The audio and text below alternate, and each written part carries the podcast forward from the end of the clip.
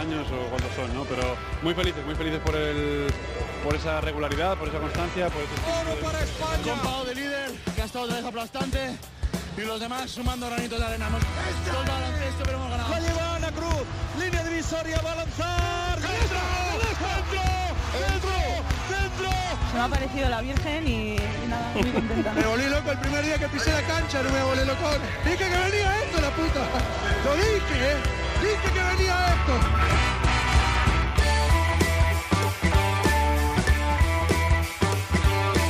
En capítulos anteriores. cosa importante para el club, ¿no? Para dejar todo el mundo que hay otro club en Madrid, no solamente el Casablanca todo el tiempo. John era la referencia y John era, eh, era serio. No podías llegar tú ahí de desconocido y decir hola John y esperar una sonrisa. No, John primero te decía, ¿tú quién eres? ¿Eh? Felipe es un ejemplo en eso, de esos jugadores que se ha ido adaptando, ha ido cambiando su tipo de juego, pero hay una cosa que siempre ha estado ahí, las ganas. Bienvenidos Onda Nautas al décimo capítulo de Cuatro Cuartos, el número 10, número siempre ligado a grandes nombres del deporte y por eso hemos querido hablar con el entrenador 10. Tiene casi tantas copas de Europa como el Real Madrid. Está viviendo en Estambul. Antes lo hizo en Belgrado, pasando por Madrid, Badalona, Atenas. Hablar con Zelko Obradovic da para mucho y por eso escucharás una primera entrega. Hablaremos también con Pepe Catalina y Joe Llorente de la Liga Endesa y del argentino el Chapu Nocioni que anuncia su retirada al final de la presente temporada. Quique Peinado estará junto a Jaime Fernández en el Chachismo Ilustrado, El Rincón de Beirán, la Maro Dom en la Crónica en Rosa y Ricky Rubio para cerrar en el Rincón de Mateo. Un menú, como ves, como para no perdérselo. Balón al aire, comienza el partido. El baloncesto se juega en cuatro cuartos. David.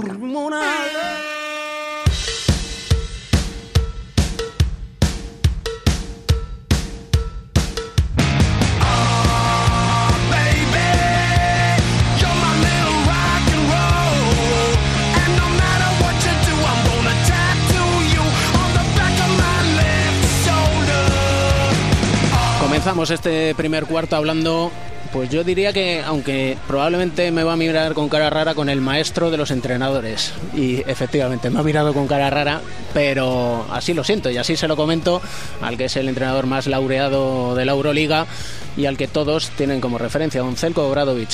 ¿Qué tal está? Muy bien, gracias. Eh, me miraba con cara rara, pero todos le vemos así. Después de lleva ya 25 años como entrenador y lo consideramos el maestro. Sí, gracias, pero en la vida de un entrenador está solo presente y futuro, ¿sabes? Todo lo que hemos hecho, bueno, los recordamos, pero hay que seguir luchando, es así.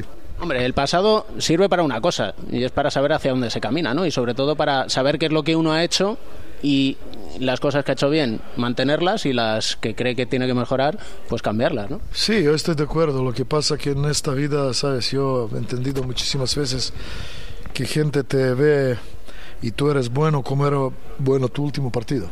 Así es realidad, así que, sabes, yo sé perfectamente que lo que he hecho en mi vida, lo sé cómo estoy ahora mismo y lo que tengo que hacer en futuro para, para conseguir algo que tengo en mi mente. Y esa realidad le lleva a seguir otros tres años más en el Fenerbahce. Sí, sí, este año el presidente ha tomado esta decisión, hemos hablado mucho, esto viene desde año pasado, antes de Final Four. Antes de Final Four hemos hablado mucho de este tema, bueno, él quería, es una persona que que me ayuda mucho, que confía en mí, me transmite ¿sabes? todo lo que es necesario para un entrenador y solo le puedo agradecer. Así que he hablado con mi staff, todos contentos, yo contento y bueno, seguimos. Pero contrato es contrato, ¿no? En la vida de entrenador puede ocurrir muchas cosas. Así que por eso te he dicho, hablamos de, de, de que es realidad ahora mismo, presente y próximo futuro, que es partido otro más con Barcelona en Euroliga y uno más en, en Liga Turquía y luego ya empieza lo más importante, playoff de Euroliga, ¿no? Hay que estar preparado para eso y ver qué podemos hacer. En una temporada completamente novedosa, ¿qué tal está el equipo, su equipo, lo primero de todo? Bien, bueno, era algo nuevo para todos, ¿no? Nueva nuevo sistema de competición, pero yo creo que todo el mundo está contento. Se ha demostrado que esta Euroliga hay muchísima calidad, es mm, enorme interesante para todos todos aficionados se ha demostrado que no hay clarísimos favoritos como uh, quizás antes y bueno nueva nueva nueva manera de, de, de, de preparar cosas con tantos viajes con con jugadores que no están habituados en esta situación y todo eso, pero para todo el mundo era igual, ¿no? Nosotros hemos tenido algunos jugadores muy importantes lesionados, como no, no tenemos un banquillo muy profundo, se ha notado, pero es así, no vamos a llorar. También hemos venido a jugar contra Madrid sin, sin tres, tres, jugadores muy importantes. Hablo de Costas Lucas, de Gigi Datome y de Anthony Bennett pero otros están aquí, vamos a luchar y sea lo que sea, tenemos que estar preparados para esto que viene luego, que es playoff. Y creo y espero que todo el mundo va a estar en condiciones de, de, de jugar estos partidos. Porque llegamos al tramo importante, siempre lo decimos de la, de la temporada. ¿Cómo puede un entrenador manejar una temporada así de diferente? Sí, bueno, sabes, yo, yo creo que difícil para nosotros es que tenemos una liga que es muy dura, Liga de Turquía, es que no hay un partido que tú puedas pensar que puedes ganar fácil. Esto no existe. Entonces, juegas Euroliga y juegas Liga de Turquía y algunas veces tenemos dos partidos en semana en Euroliga, pero está bien. He dicho, a mí me encanta este sistema de competición porque juega todo el mundo contra todo el mundo y, y es así. No hay que llorar, hay que seguir luchando, hay que intentar prepararse de mejor manera posible y en final de temporada a ver dónde se ha hecho bien, dónde no, lo que no hemos hecho bien para tener esta experiencia para el año que viene. Eh, ¿Tenemos que cambiar nuestra manera de ver el baloncesto con este cambio y aproximarnos un poco más a cómo lo ven allí en Estados Unidos? Es decir, no dar tanta trascendencia a la victoria inmediata. Sí, esto sería algo muy bueno, pero yo no creo que, que aquí es, es, es, es uh, así de fácil. ¿no? Uh, creo que vamos a llegar en este momento, ¿no? Para que todo el mundo va a entender que dentro de, nuestro deporte también es, existe esto, ¿no? De jugar algunos partidos no en nivel que todo el mundo piensa que tiene ese equipo para jugar, pero es así, ¿no? Con, todo esto. Sabemos y, y, hemos hablado muchas veces que en Liga de, de NBA es muy diferente, pero aquí parece que cada partido es importante.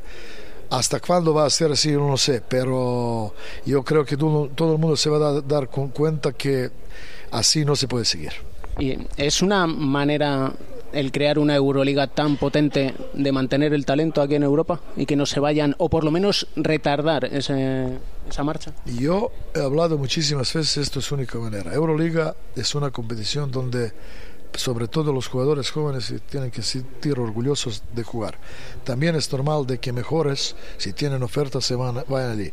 Nosotros no podemos competir con dinero que existe en, Estados Unidos, pero podemos dar oportunidad a jóvenes a jugar, dar buen contrato también.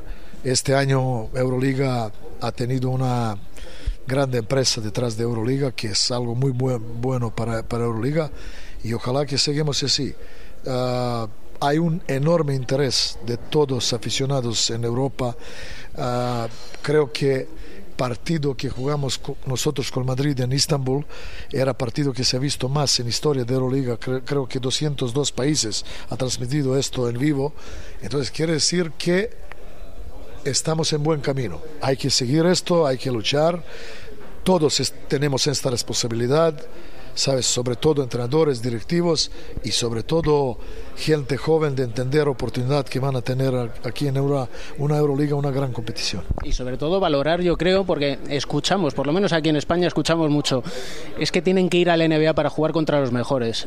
Y yo soy de la teoría de no, es que es un privilegio tenerles aquí y que cuantos más jugadores de talento como sí. Sergio Yul, De Colo, Datome, sí. Bogdanovic sí. se queden, es mejor para nosotros. Sí, sí, estoy de acuerdo y nosotros como club vamos a intentar hacer todo, ¿no? Yo estoy muy feliz porque no solo estos jugadores que ahora hemos hablado, antes había jugadores que no querían ir al NBA. Esto es una decisión personal, ¿no? Yo respeto a todo el mundo, pero de verdad estoy muy feliz, porque Sergio Llull quería estar en Madrid. esto demuestra todo. Y me alegro por él porque está demostrado que es un gran jugador, una gran persona y le deseo todo mejor a todos que quieren seguir y luchar y jugar aquí en Europa. Como de Colo, por ejemplo, cuando ahora que ha dicho eh, Sergio Yul, pongámonos en un supuesto. Eh, Fenerbahce Real Madrid, última jugada y tiene el balón Sergio Yul. ¿Usted qué piensa? Sí, ¿qué pienso? ¿Qué, qué he pensado todo el mundo? ¿no? Hay que intentar, hay que intentar todo para parar, pero él hace unos tiros increíbles. Pero no solo eso, ¿sabes? Esto, esto es clarísimo que es- él está practicando mucho esto. Esto no viene, ahí, voy a probar en partido. No, esto es en- entreno. Y quién sabe cuántas veces él se ha quedado en la cancha para hacer esto. Yo he visto cuando era jugador mis compañeros y también como entrenador, ¿no? Y esto es diferencia uno que ama baloncesto y otro que, bueno, viene y el entrenador le dice, oye, tienes que meter 100 o 200, él mete 201 no, ¿eh? 200 y se va a casa. Entonces Sergio no es así. Yo, por supuesto, estoy contento que también tengo en mi equipo jugadores que son así. Y bueno, esto es un ejemplo de, de- para todos jóvenes, ¿no? Esto, esta dedicación de baloncesto, lo que hace él. Es que a usted lo que le gusta es que el jugador sienta al menos la misma pasión que siente usted. Sí, no, no, sin, sin ninguna duda esto es primera cosa. Yo quiero transmitir esto a mis jugadores. Ellos entienden perfectamente, ¿no? Porque llevo 25 años como entrenador, antes ha jugado, entonces toda la vida en esto. Yo creo que sin pasión no es, no, no, no trabajo, en la vida, si no tienes pasión, no, ¿sabes? No, no tiene sabor este que, que, que, que es más importante. Hey, mama, don't treat me wrong. Come and love you, daddy, all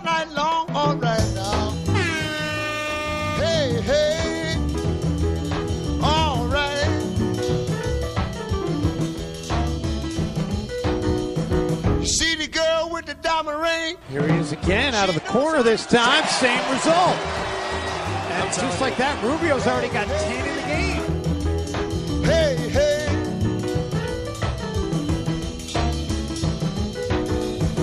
Tell your mama, tell your pa, I'm gonna sing you back. I'm in the phone booth, there's a one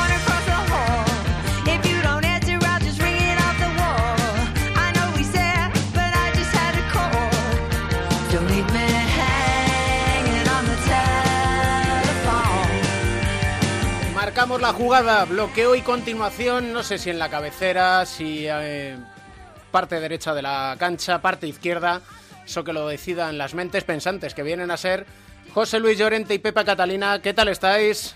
Muy bien, dame el tema y ya te digo yo de- de- desde dónde lo juego. Pepe, el tema es tuyo. No, pero sabes una cosa, Joe es el base, así que, que es el que él tiene que marcar. Hombre, normalmente el pick, el, el pick and roll o bloqueo y continuación, para no utilizar términos eh, ingleses todo el rato, yo creo que el central le jugamos bastante bien, pero bueno, que decida Joe que es el base y es el jefe en la pista. El central dice, Iberostar Tenerife 19 victorias, Valencia Basket Real Madrid, Basconia Herbalife Gran Canaria 18, Barcelona 17 y un poquito más atrás, aunque no demasiado, el Unicaja con 15. Digo no demasiado porque el Unicaja tiene 24 partidos por 26 el Tenerife. Es decir, que hay 7 equipos separados por 4 victorias. Una igualdad nunca vista antes. Bueno, sí, sí se vio, sí se vio, pero ya hace muchos años. ¿eh? Yo recuerdo una temporada, no sé si fuera 91-92, que terminó de el CAI Zaragoza en primer lugar, eh, luego el Barça, eh, luego nosotros en el Madrid, vamos, y así todos muy seguidos. Bueno, en fin, el, el caso es que la liga Sí, está muy interesante. Lleva que- razón, Pepe. El que tiene que marcar la, la línea de juego es Joe, ¿ves? Tiene- El caso, pero sí, no, el caso es que hay, eh, la liga está siendo muy interesante, hay muchísima igualdad y lo, ahora, en fin, lo, lo- lo que tenemos que, que discutir y ver si, si arregla esta igualdad o no, porque hay quien dice que en realidad los equipos que juegan en la Euroliga lo que hacen es dosificarse en la liga. Yo, sin embargo, pienso que, que esto sería un argumento consistente si en la única competición eh, que hemos tenido hasta ahora eh, en, la temporada, bueno, las dos, si se quiere, ¿no? En, en la temporada, pues una la ganó Gran Canaria, en la otra Real Madrid para ganar, pues tuvo que, sufrir mucho y contra equipos que no están jugando la Euroliga precisamente. O sea que yo, creo que este argumento, que quizás tenga parte de razón, no es tan sólido como pretenden hacer ver quienes lo sostienen. Bueno, yo creo que eh, coincido con Joe en res- respecto a esa situación en la que tal como está montada la competición a hoy con su formato, luego digamos estos equipos que, que se han colado por arriba, y yo creo que esa es la gran noticia, aparte de la igualdad, es los protagonistas de la misma.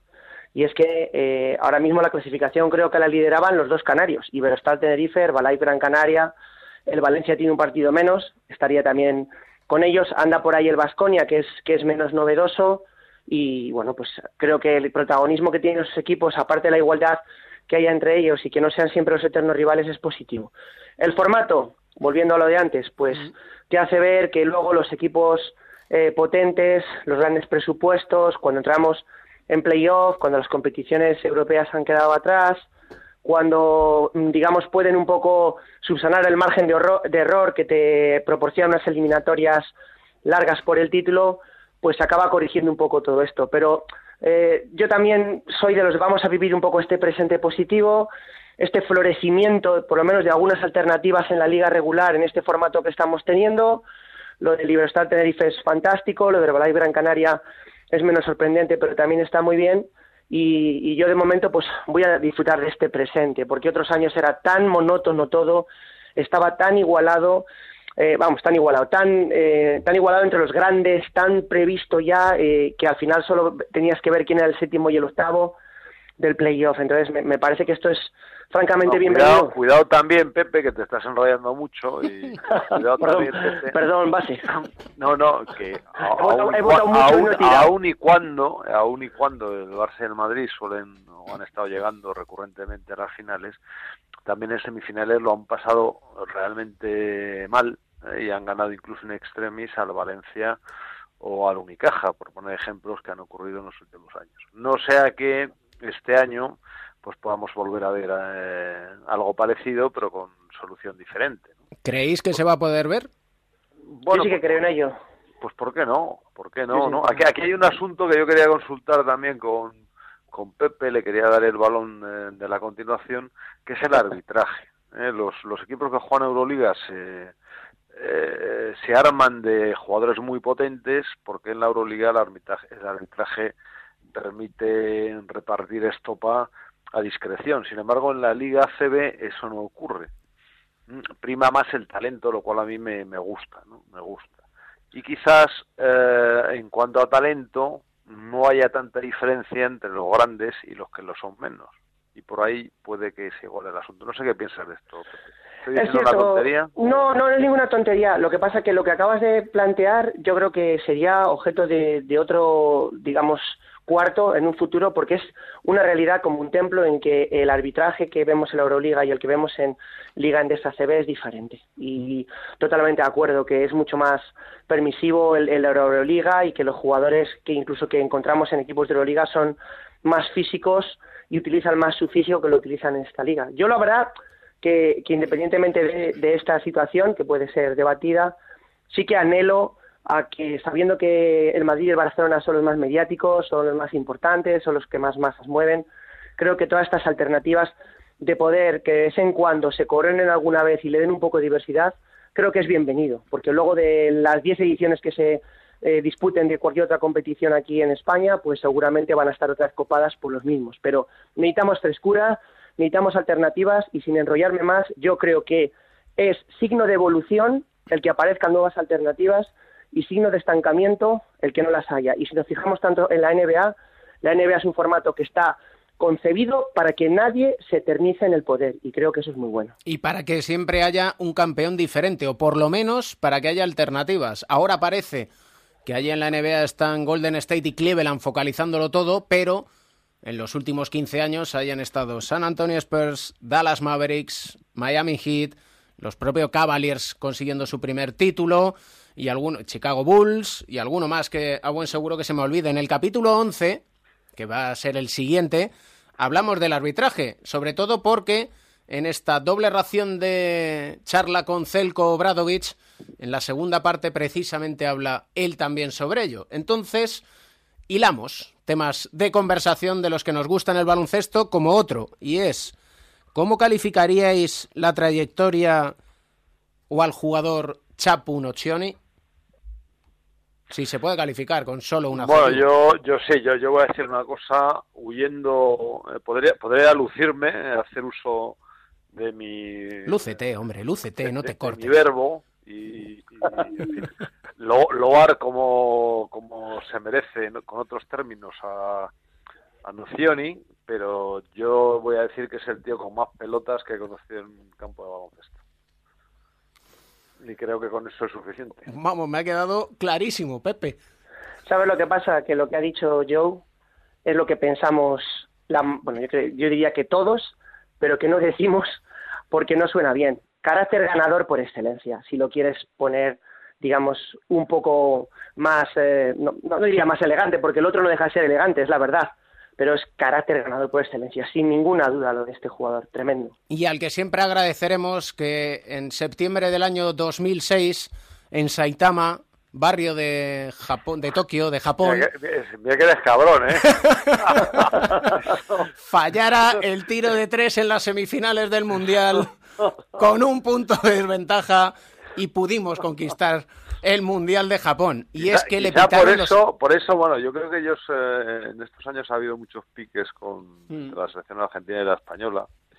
Y yo creo que ellos nos envidian un poco porque hemos podido estirar un poco más la, la gloria que ellos tuvieron, aunque ellos fueron campeones olímpicos, cosa que nosotros no, no hemos logrado. 2004 Atenas. Pero en el Mundial de España, cuando los eliminaron, o no sé si fue previamente, bueno, el caso es que le, le preguntaron a, a Nocioni que en caso de que no eh, siguiera adelante Argentina, si le gustaría que, que siguiera España y tal, o que fuera campeón de España, y dijo el tío, dice, yo solo me preocupa de Argentina, y a los demás me da igual. Con otras palabras, probablemente. Sí, no, no, no, dijo eso, dijo Ah, algo así, ¿no? Porque lo dijo él, lo, lo hizo, fue una de manifestaciones públicas, ¿no? Lo cual a mí me sorprendió un poco, ¿no? Diciendo, joder, tantos años que lleva en España, se ha creado en España, eh, probablemente, excepto en Argentina, pues no tenga más seguidores en ningún otro país que en España, y sin embargo el tío, pues no, en fin, ni, ni siquiera nos deseo buena suerte, ¿eh? En, en- en medio del Mundial, pero bueno, en fin. Les amargamos la existencia y le pitaron mucho los oídos, porque anda que no gritó toda España cuando se levantó, desde además su esquina, porque era su esquina. Pero lo cierto es, y para terminar, es que eh, eso ha sido ese, ese tiro y se lo agradecemos y seguramente por eso a lo mejor no nos desee mejor. eh, eh, ha metido muchos más de los que ha fallado. por eso es quien es. Ha sido un gran jugador, ¿eh? Un grandísimo Todo, jugador que ha estado en la NBA, en Chicago Bulls y no de cualquier manera, promediando más de 20 puntos y 10 rebotes por partido. Y puso al Vasconia, ayudó a poner al Vasconia en esa época gloriosa en el mapa del baloncesto europeo, cuando todavía era un chico muy, muy joven. Y con No, muchas y multas cuidado, de mejor, Dusko. Ivanovic. Mejor jugador de la fase final de la Euroliga hace un par de años, ¿no? Cuando ganó el Madrid la última vez. Sí, Sí, señor. Sí, se- y si no es por él, esa Euroliga no se hubiera, no se hubiera ganado. Por él no, no, no se hubiera ganado, efectivamente. Un placer hablar con ustedes siempre, que manejan el juego, la dirección. La verdad es que es puro baloncesto. Como por ejemplo también suelen hacerlo bien, aunque este año les va mal las cosas, tanto a Tomás Bellas como a Norel, que también no lo hacen tan bien como vosotros, pero juegan un poquito parecido el bloqueo y continuación. ¿Os parece que les conozcamos más? ¿Cómo no? ¿Cómo no? Muy bien, claro que sí. Un abrazo fuerte. Un abrazo. Otro para vosotros. El nombre completo tuyo. Henk Norel. ¿Qué más? Y está. Tomás Bellas García. ¿Por qué el baloncesto? Porque no sé jugar a fútbol. y no, eh, no eh, porque mi madre pensaba que era buen deporte para mí. Yo para llevar lo contrario a los altos. Eh, he sido muy bajito, eh, prácticamente era imposible que jugara baloncesto y, y por llevar la contraria a los que dicen que no puedes hacer algo.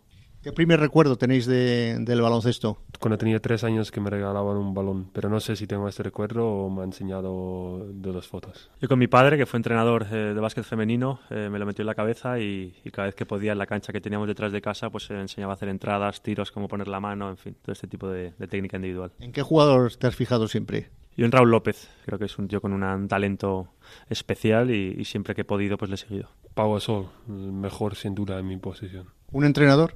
Eh, José Luis Abos. Haría un mix entre eh, todos los entrenadores que he tenido. ¿Qué sueño tienes? Me encantaría jugar la Euroliga algún día y jugar con el equipo nacional algún torneo internacional. Tengo muchos sueños, pero eh, luchar eh, por un título. ¿Y una pesadilla? No tengo. No solo tener, pero, pero perder algún partido el- con el último tiro, eso la verdad que no me deja dormir bien. ¿Quién ha sido tu compañero inseparable? Bueno, he tenido muchos compañeros muy buenos y si tuviera que decir a uno, pues diría Xavi Rey. Eh, Pera Tomás. ¿Qué mote o apodo tienes alguno? Bueno, aquí en, en, en Badalona me llamaban Tulipán, pero bueno. Todo lo que sea de Tomás, pues Tommy, Tom, eh, y luego en casa me llaman Tito. ¿El rival más incómodo que, con el que te has encontrado? Aaron Jackson cuando estaba en Bilbao, eh, Sergi Yul ahora, Prigioni cuando estaba en, en el Tau. Felipe Reyes. Siempre empujando ahí por el rebote, muy pesado. ¿Y ¿A quién le darías el último tiro? Bueno, visto lo visto, a Sergi Yul. La verdad que habría muchas opciones de que la metiera. Yo a Tomás. Está muy bien, a ver si luego lo hace en los partidos, solo falta eso. ¿Tenéis mascota? Sí, yo tengo dos perros, eh, un maltés y un boxer y, y pececitos en, en una pecera en casa. Tengo dos hijos. ¿La comida favorita? Chipirones en su tinta, tortilla de patata, el buen jamón, con un buen vino. A mí me gusta todo. ¿Un libro que estés leyendo ahora o una serie de televisión que te guste? Eh, ¿Cómo es el biografía de, de Johan Kraft? Ah, Cometas en el cielo y ahora acaba con la serie de Peaky Blinders, que me ha gustado bastante y si tuviera que decir una película diría El Padrino. Para mí la puedo ver una y otra vez y nunca me canso. Si tuvieras que elegir una canción para que te alegre el día, ¿cuál pondrías? Ahora la de Fonsi, la de Despacito. Y eh, de mariachi. Me gusta tocar la guitarra. me gusta esta. Me gusta tocar guitarra, me gusta cantar el son. Mariachi me acompaña cuando canto mi canción. Me gusta tomar mis copas, aguardiente es lo mejor. También el tequila blanco con su sal le da sabor. Ay, ay, ay, ay, ay, ay, mi amor. Ay, mi morena de mi corazón. That's a beautiful fake by Ricky to get Corey Brewer to go by.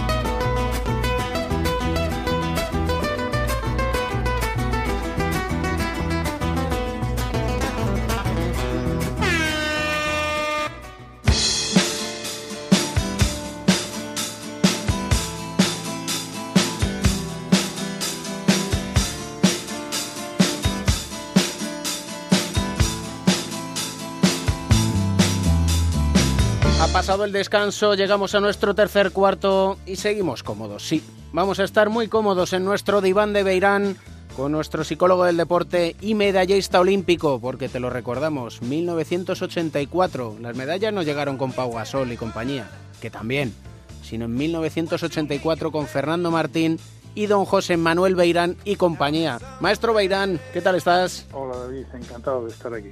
Con la medalla, un día tendremos que hacer una foto con la medalla, ¿eh?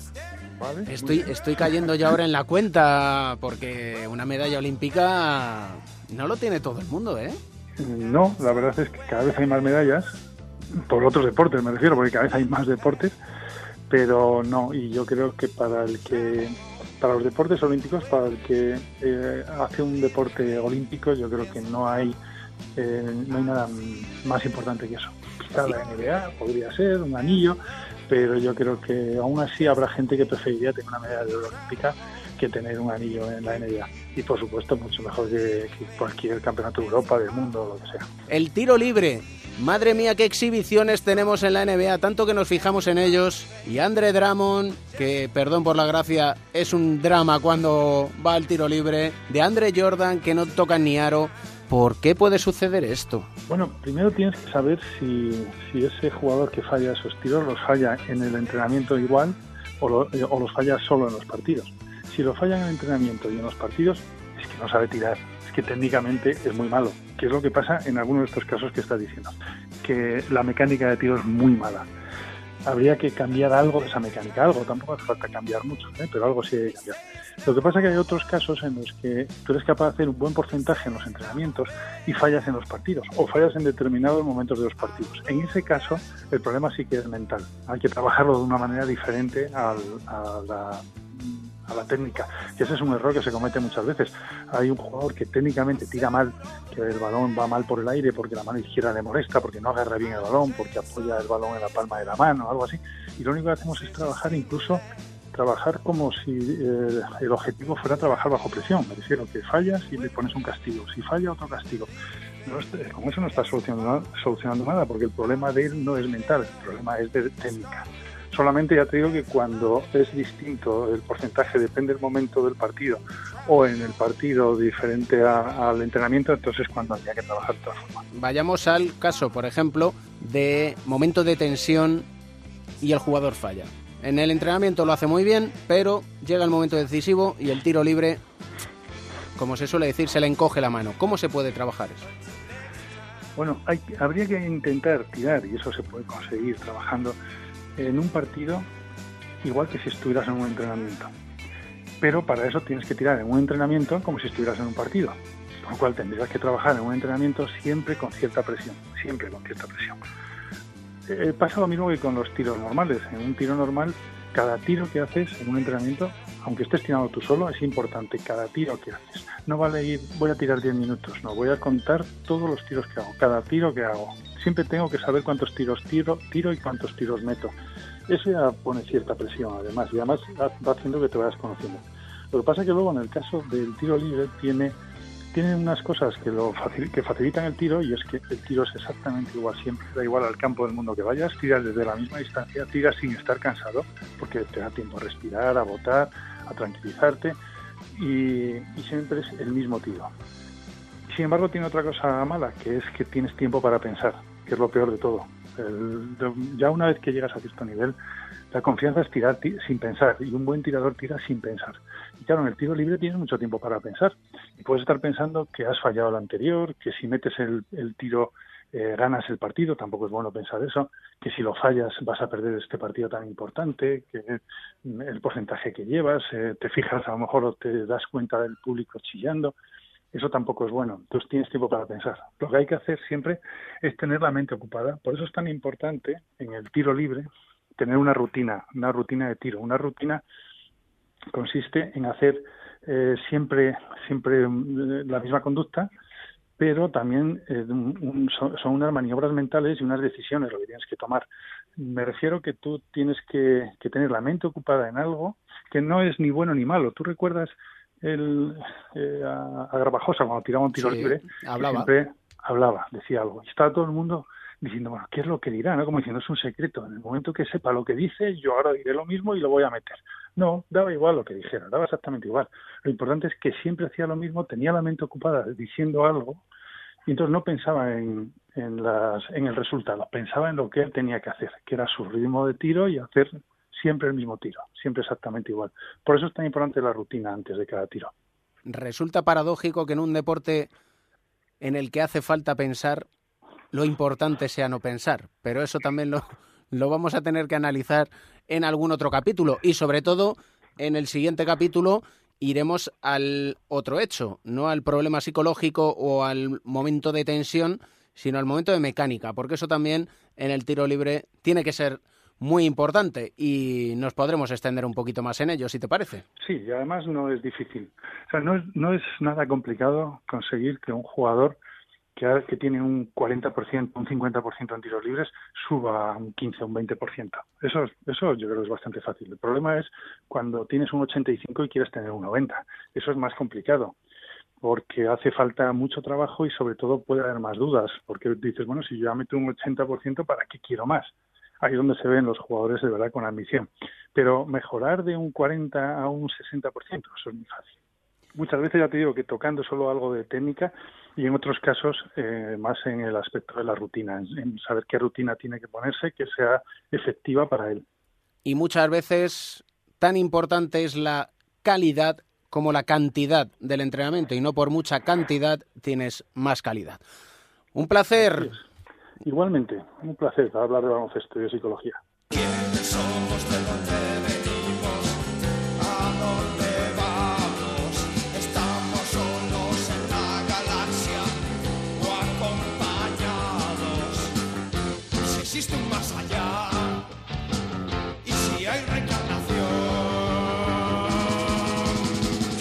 Creemos en la reencarnación, Melotero, la sexta, ¿qué tal estás? ¿Qué tal, Camps? ¿Creemos en la reencarnación? Pues no lo sé. Yo si me reencarno que sea en un perro de buena familia. Sí, ¿no? Sí. Me- mejor reencarnarte en faraón que en esclavo que hace pirámides, No te ¿verdad? quepa la menor duda que Sí. andar por las calles me gusta, pero no si te tienes que buscar demasiado la vida. Y eso, de eso vamos a hablar casi, de reencarnaciones, ¿no? Prácticamente. De, de números uno del draft que han venido a España. Solo dos.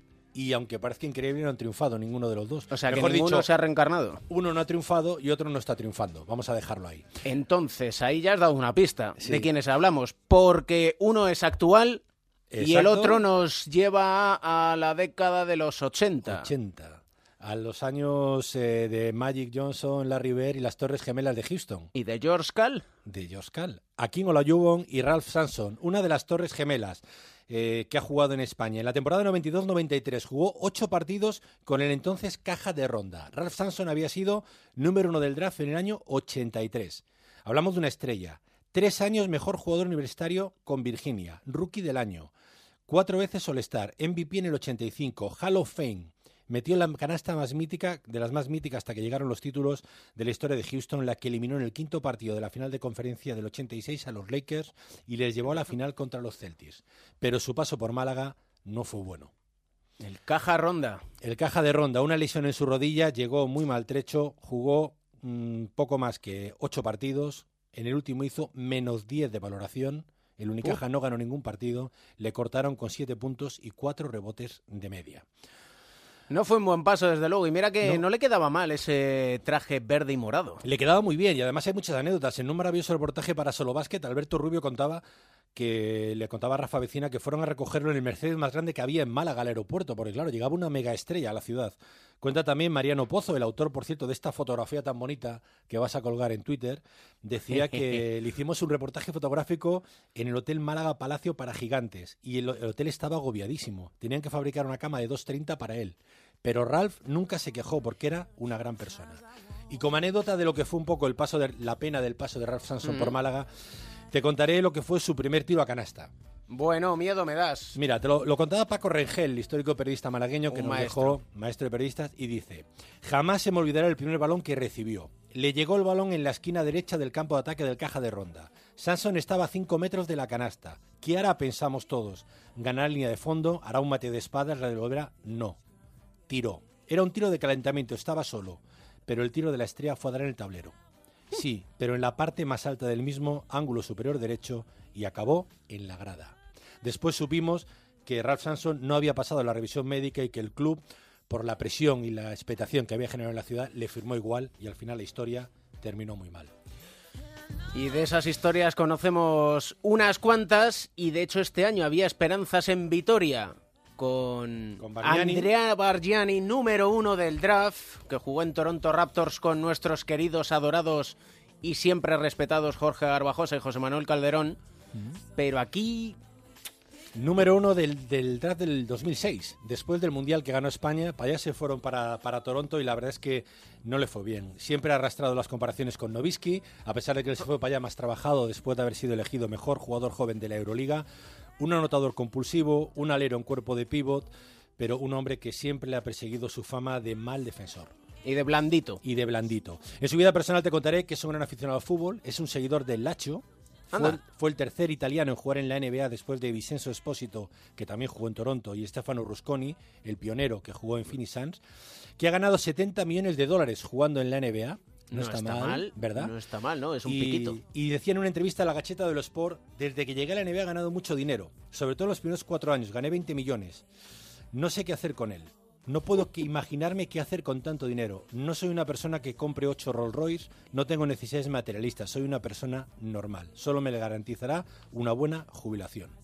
Eso no cabe duda. Lo que sí es verdad es que se le ve en la cara que no lo pasa bien. No, Porque no- por mucho que digan, y alguno puede pensar, bueno, se ha ganado un dineral, poco le preocupará. No. Este tipo de profesionales quiere lo mejor. Y, y lo que no quiere es que se le falte el respeto. Eso es. Y ahí no ha tenido, entre comillas, mucha suerte, ¿no? Digamos que sus entrenadores han rajado de él bastante. Tengo aquí dos frases. Una de Phil Jackson, el hombre que le fichó para Nueva York. Abro comillas. Andrea Bagnani fue y sigue siendo una tomadura de pelo. Cierro comillas. Se podría decir lo mismo de él como general manager. Eso del Señor de los Anillos lo dices tú, yo no lo voy a firmar. Sito Alonso. A las pruebas me remito, Mel. Sito Alonso, grandes jugadores y grandes entrenadores han fracasado en otras funciones deportivas, ¿no?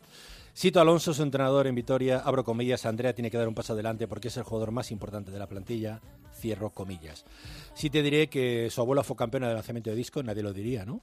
No. Su madre y su tío se dedicaron también al baloncesto y que, bueno, fue el primer europeo que fue el número uno del draft. Sí, Llegó señor. a anotar 21 puntos por partido en una temporada en Toronto. Lo cual nos indica que hay muchas veces que ser el número uno del draft no quiere decir que vayas a ser el mejor jugador. Y te cuento otro apunte. Dos han venido a España, pero es que solo siete números uno del draft han venido a Europa. Ken Benson, en los años 80, estuvo en Cantú. Michelle Thompson, el padre de Clyde Thompson, por ahí se le conoce ahora, que estuvo en Caserta 91-92. Joey Barry Carroll, en el 84-85 en el Olimpia Milano. Allen Iverson y Michael Olowikande son los otros dos, pero es cierto que ellos estuvieron en un periodo de lockout, con lo cual se puede decir casi que no cuenta. Cinco vinieron a Europa, dos han venido a España. Que conste una cuestión, que no digo yo que Phil Jackson sea muy mal manager general. Es que ha sido nombrado el segundo peor esta temporada en la NBA, Mel. ¿Ves? Eh, al final tengo yo razón, hay uno peor. Siempre hay alguien peor. Para eso Mejor esto- no lo sabemos, pero peor siempre. Para eso estoy yo aquí, para que siempre haya uno peor, David. Y esta música que teníamos de fondo... Pues esta es una cantante que se llama India Arie y algunos le atribuyen su paternidad a Ralph Sampson por Bueno, error. ya estamos. Porque claro, dicen, es hija del jugador de baloncesto, los Houston Rockets. Es verdad en parte. Su padre fue jugador de la NBA, pero se llama Ralph Simpson. Fue un jugador de los 70, o sea, no es hija de Ralph Sampson. Pero bueno, canta, al menos para algunos, así de bien. No es mi tipo de música, yo soy más de la música española de los 80, pero a ti a lo mejor eso te mola más. No te creas tú que No, a mí no, no, tampoco... no lo estamos vendiendo Este muy es bien, el- ¿eh? ¿Cómo lo llaman? R&B, que Eso dicen es. en Estados Unidos. Bueno, se puede considerar música agradable. Creo que no lo hemos vendido muy bien esto. Sí, hombre, Pero bueno, le hemos le quitado un hijo de la nómina, por lo menos no va a tener que pagar Sí, más por lo menos ya nadie se confundirá el Simpson Con con, el Samson. Samson, que parece como si estuviéramos en un capítulo de los Simpson. De los Simpson. y que fuéramos Homer. Eso sí, esta canción a la lista del Spotify de cuatro cuartos. Gracias, Can. Gracias, Mel.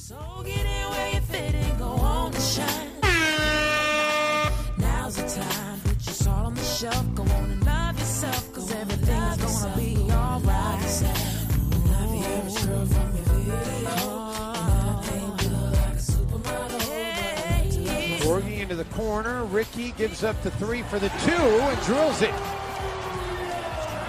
Towns for Rubio, five to shoot.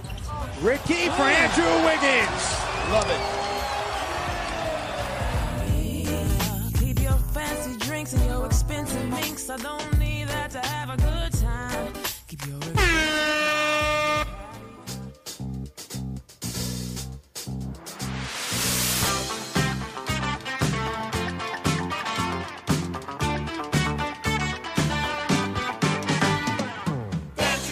Chachismo ilustrado está en el Magariños. El Ramiro Osune, Quique Peinado. Joder, esto es una ilusión, tío.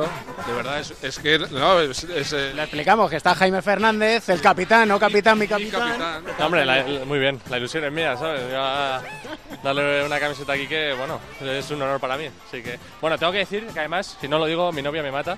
Es que mi novia es muy fan de Quique y una vez nos encontramos en el Palacio y tal, viendo un partido de España y no, la- no, no se lo presenté y todavía me lo sigue recordando, ¿sabes? Entonces, muy mal. Sí, sí, mi novia es muy fan de él y, y bueno, tengo que decir que algún día ya, ya te la presentaré algún día. Maravilla, de verdad. que- Yo es que no me acostumbro porque como yo tengo muchos años ya y soy famoso desde hace dos, entonces no me termino de acostumbrar. Entonces es el capitán del estudiante. Para mí es que, es- o sea, lo es. Están mis colegas, mi madre y luego ya tú.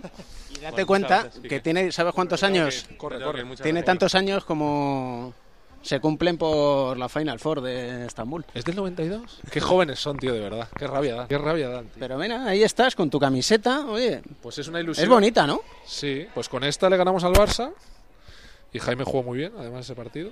La verdad es que me hace, una, me hace una ilusión terrible. La realidad es que me hace una ilusión de niño pequeño. Así que nada. Y encima estamos grabando pues en el templo. Sí que es verdad que el Magariño se ha cambiado mucho, Pues ¿eh? cambiado, de cuando, macho. de cuando Claro, yo, éramos me pequeños. yo me acuerdo de las sillas verdes, claro. Esa, bueno, verdes, color chochomonas que tenía.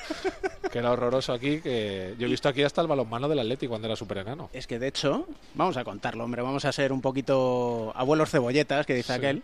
Y es que los días por la mañana nos dejaban aquí nuestros padres y decían, os quedáis con el, fútbol, con el fútbol sala que eso era lo último. Primero el balonmano, luego el estudiantes y después el fútbol sala con el interview. Qué maravilla. No, la verdad es que estoy aquí se han hecho veladas de boxeo, alguna, y aquí sí, se ha sí. hecho de todo. Esto es, aparte de que es un sitio precioso, porque incluso con las reformas que quieras que no le quitan, o sea, le darán mucha, es muy útil para el club, todas esas oficinas, que esa, esa cristalera que se ve desde aquí, con todas esas oficinas, los cambios en las gradas, ¿no? Mucho más ancho, ya la grada no llega hasta aquí abajo como llegaba antes, y evidentemente uno que es viejo, pues le gustaba más cuando su época. Pues esta grada de pie ya no es de pie, mira. La grada de, Claro, la grada la de grada pie, de la pie grada de donde la estaba la demencia, la grada de demencia no es de pie, pero claro, este es el sitio, es un sitio muy bonito. Es Premio Nacional de Arquitectura o no sé qué, ¿no? Este, este pabellón. En realidad, debajo de este parque donde estamos estaba la piscina, que esto no era muy legal. ¿Ah, sí? Sí, sí. Porque subía las humedades y bueno. Y, hace, y tampoco hace tanto, ¿eh? Cuando, la, cuando el año de la Cora, 99, 98, 99, eh, que se, jugó- se jugó aquí todos los partidos, jugó estudiantes hasta la final, que jugó contra el Barça en el Palacio, se jugaron aquí. Me acuerdo hasta contra los Tende, la semifinal se jugó aquí. Y yo me acuerdo que todavía Gonzalo Martínez era de que guiaba al base un poco hasta algún sitio en el que el balón no botaba muy bien y hacía así pun y se le levantaba. Y eso es año 99, no es y año sigue, 50. y sigue pasando lo mismo. Y recuerdo una eliminatoria, estaba en el antiguo Palacio de los Deportes, en la Corac también, frente al Juventud de Badalona, y se tuvo que jugar aquí. Y recuerdo un gesto de Tomás Fresa, consiguieron pasar porque al final falló el tiro final, fíjate tú, Ricky Winslow. Oh, mira. Se le iba a tener que jugar John Pinone, iban ganando por 12, había que ganar por más de 13, fallaron el último tiro y salió Tomás Fresa, pues prácticamente por donde estamos nosotros, y dijo, no voy a decir la misma palabra, pero dijo, ¿te acuerdas de aquello de Fernando Fernán Gómez? A la mierda. Exactamente. Es que debía, es que debía ser, jugar como visitante aquí era muy complicado. ¿eh? Las gradas esas del año de la Cora, las gradas, que las gradas aquí esas de, de Plaza de Toros Claro. Pueblo que venían aquí, que era imposible ganar. Sí. Y a saber lo que le decían. Era imposible ganar aquí. Pero bueno, este pabellón la verdad es que es el... Hombre, si, si yo tengo una casa en el baloncesto es este sitio. Anda que no paso yo horas. En el cuarto de la demencia que estaba allí, a donde vete tú a saber qué habrá ahora. Cuando yo era de la demencia, pues allí organizábamos los viajes, hacíamos 800.000 cosas. Lo que era eh, Geni, macho, ya ves tú, fíjate. El bar de Geni. Bueno, señor. en fin, mira, yo las palmeras Ah, de amigo. chocolate, esas son históricas. Pero en fin, vamos a ver si nos explica Salva Maldonado lo de la, La jugada a jugada, cuernos. Pues pregúntaselo. Ahora Vamos está un poco guau, pero si igual dentro de un rato, A ver, él la sabrá. vamos a ver si es jugada para Jackson. Yeah. Cash money, heroes, private jets, polish. They shot. I look up to the sky, and now dejamos sonar esta sintonía de la crónica en rosa para que Alberto Pereiro no se enfade. Hola Alberto. ¿Por qué me iba a enfadar? No lo sé, quién sabe. ¿Qué va, tío? A lo mejor. pff, Mucha gente se ha enfadado, ¿sabes con quién? ¿Con quién? Con el protagonista de nuestra sección de hoy. Pues sí, pues sí, y además merecidamente. Merecidamente, Sí, pero. Sí, sí, se la ha ganado con creces. Pues sí, pero además. eh, además, después de lo que ha sido, ¿eh? porque la Maradona estamos hablando de que. Además, para mí en concreto, ¿eh? porque estamos hablando de un, eh, de un jugador que eh, en Lakers marcó una época, eh, ganó tres anillos. eh, y dos con Pau eh, y Kobe en una época en la que estábamos todos súper pendientes de, eh, de Los Ángeles y al final ha derivado su vida en, en un desastre absoluto del que ahora por lo menos, por lo menos lo puede contar y es lo que estamos aquí, para contar lo que cuenta ahora, que está en una situación bastante desagradable, pero bueno, parece que va sacando un pelín la cabeza. Recordemos que estuvo al borde de la muerte, fue encontrado inconsciente en un burdel En Las Vegas. en Las Vegas y a partir de ahí su particular vía crucis que ha tenido como de momento final de película que parece que se va limpiando de su adicción a las drogas. Pues sí, eh, y mira, le tenemos que dar mucha importancia, o por lo menos él le tiene que dar mucha importancia a un personaje que aquí todo el mundo nos tomamos un poco a risa. eh, que es eh, Khloe Kardashian. Eh, hemos hablado de ella alguna vez, ¿no? Este reality maravilloso de las hermanas Kardashian en Estados Unidos que no hace más que crear polémica. Pues bien, aquí ha sido un papel súper importante en la recuperación de, de la Maradona. El otro día dio su primera entrevista y en esa primera entrevista en radio eh, empieza con la siguiente perla. Dice, vivir sobrio y sin drogas es una gran sensación, estar en el momento es importante. Dice, si hubiera consumido cocaína anoche, ahora tendrías aquí a un gilipollas tratando de salir corriendo, pero en lugar tienes aquí a la mar. O sea, ya empieza a hablar de él en tercera persona, que, eso- que ya eso denota un poco que ha recuperado el, el pues no sé si decir la, la, la vida por completo, ¿no? o Pero- la perspectiva, o la- probablemente. o la ¿no? perspectiva, pero bueno, eh, luego habla de eh, lo que ha apoyado Chloe Kardashian en esa recuperación. Dice, me salieron muchas eh, mujeres que querían estar conmigo en la época en la que estuve casado. Lo que más lamento en esa relación eh, es que tenía que haber guardado mi tenía que haber guardado mi pene dentro de los pantalones. O sea, tú para que veas a qué nivel eh, ha llegado de que saber el desastre de vida que llevaba mientras estuvo casado y posiblemente mientras jugaba al baloncesto, ¿eh, David? Porque eh, es algo que la NBA, y lo comentábamos el otro día con aquello del Tinder, ¿te acuerdas? Eh, ha erradicado bastante, pero con Lomar Odom le pilló eh, en el auge más, eh, más absoluto. Eh, 17 meses de recuperación eh, horrorosa desde aquel eh, 13 de octubre de 2015. Él dice que todo es culpa suya, eh, que tenía que haber tomado eh, un giro en la vida muy, eh, muy brusco, mucho antes y que se dejó llevar por gente que le ha dejado arruinado y sin dinero. Y luego, a raíz de hablar de en toda esta entrevista, donde él detalla eh, que Chloe le trae fotos de, eh, de sus padres, de, de su abuela, de su familia, para que empiece a recuperar la memoria, porque al principio no se acordaba absolutamente de nada hasta que sale del, eh, del hospital. Recordemos aquellas imágenes con una cámara, eh, como en una especie de cámara hipovárica, para recuperar un poco la sensación de eh, tienes que respirar, tienes que habituarte a, eh, a cosas tan normales como mover un brazo, mover una pierna. Bueno, pues ahora ha cogido carrerilla. Te he hecho un recuento. Son 19 entrevistas entre televisión, radio y revistas, donde él ha empezado a titular Secretos que nunca conté, y a cada uno le cuenta una cosa diferente. Yo no sé si va a hacer de esto un reality, yo creo que no debería. Eh, creo que Estados Unidos ha estado demasiado pendiente de él eh, por ser un deportista de élite y demasiado pendiente de su recuperación y rezando mucho para que no se muriese y ahora creo que va a hacer de esto una especie de coña.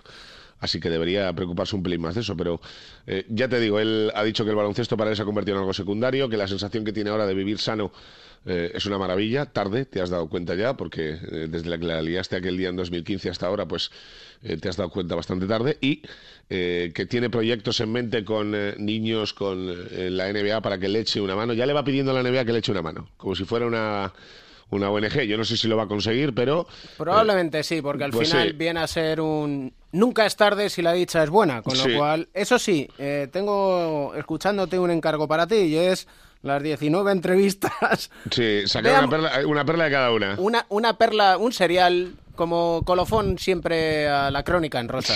bueno, pues... eh, Las sí. frases de... Mira, las frases de... eh, en el US Weekly, ¿vale? Sí. Las ganas de tomar drogas acabaron con mis ganas de querer entrenar y me generaron un impulso sexual maravilloso. ¿Qué te parece? Un abrazo fuerte, Pereiro. Un abrazo, David. Chao.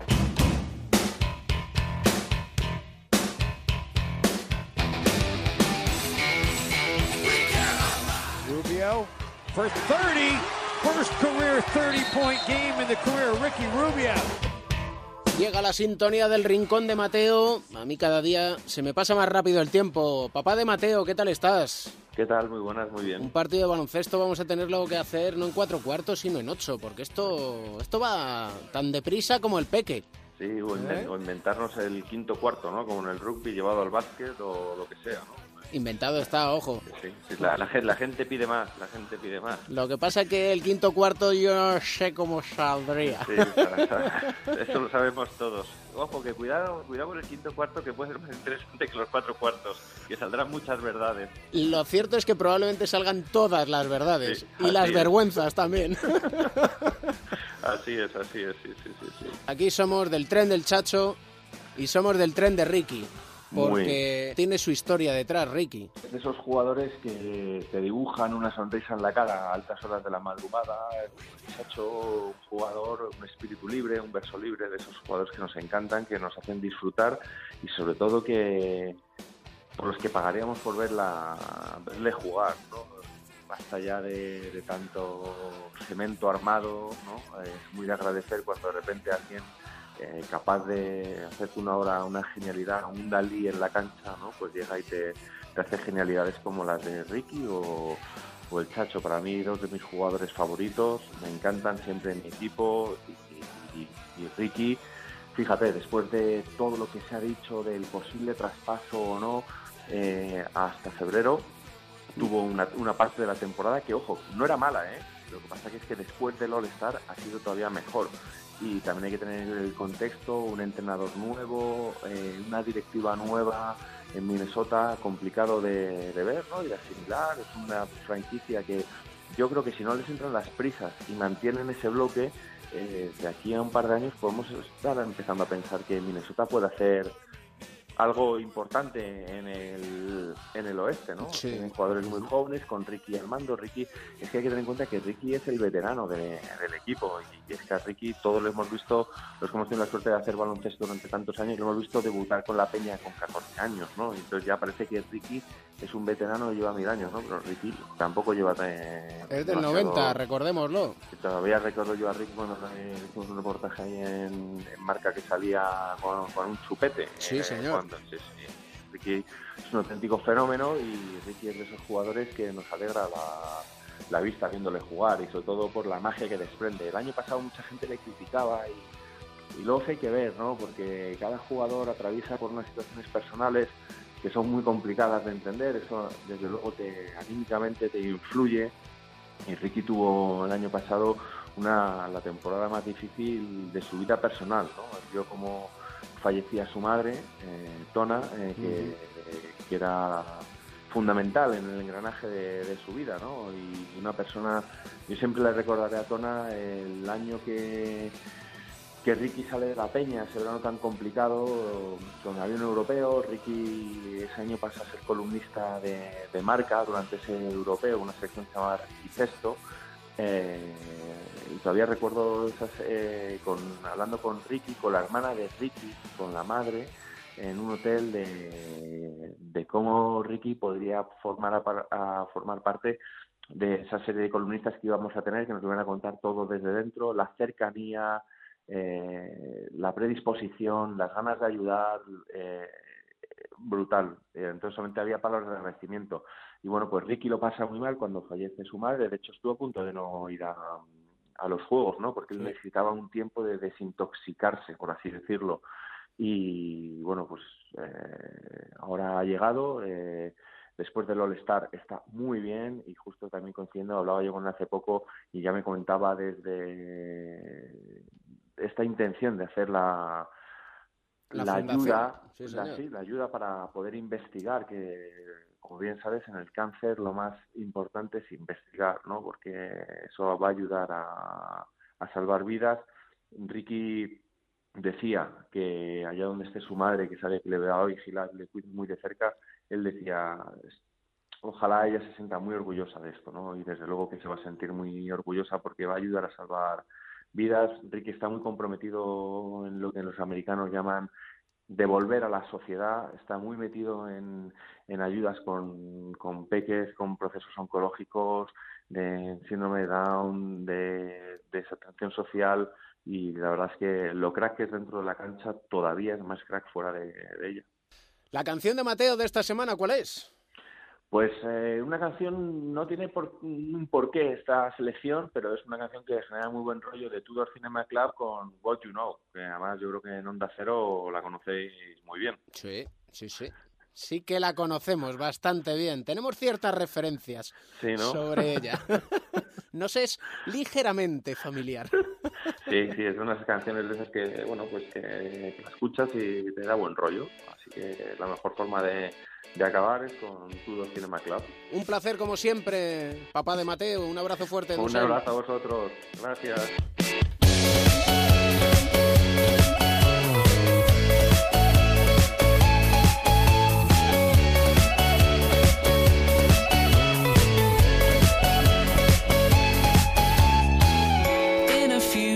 Hasta aquí el capítulo 10 de Cuatro Cuartos. Creo que nos ha quedado de 10, pero eso mejor que nos lo digas tú. A través de la red social Twitter, Cuatro Cuartos OC. En Facebook, Cuatro Cuartos de Onda Cero. Y puedes siempre escuchar la banda sonora de este tu rincón del baloncesto en la lista de Spotify. Cuatro Cuartos. Porque siempre, ya sabes, tenemos un buen motivo para sonreír.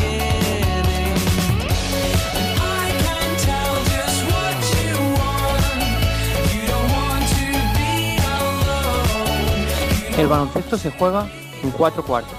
David Camp.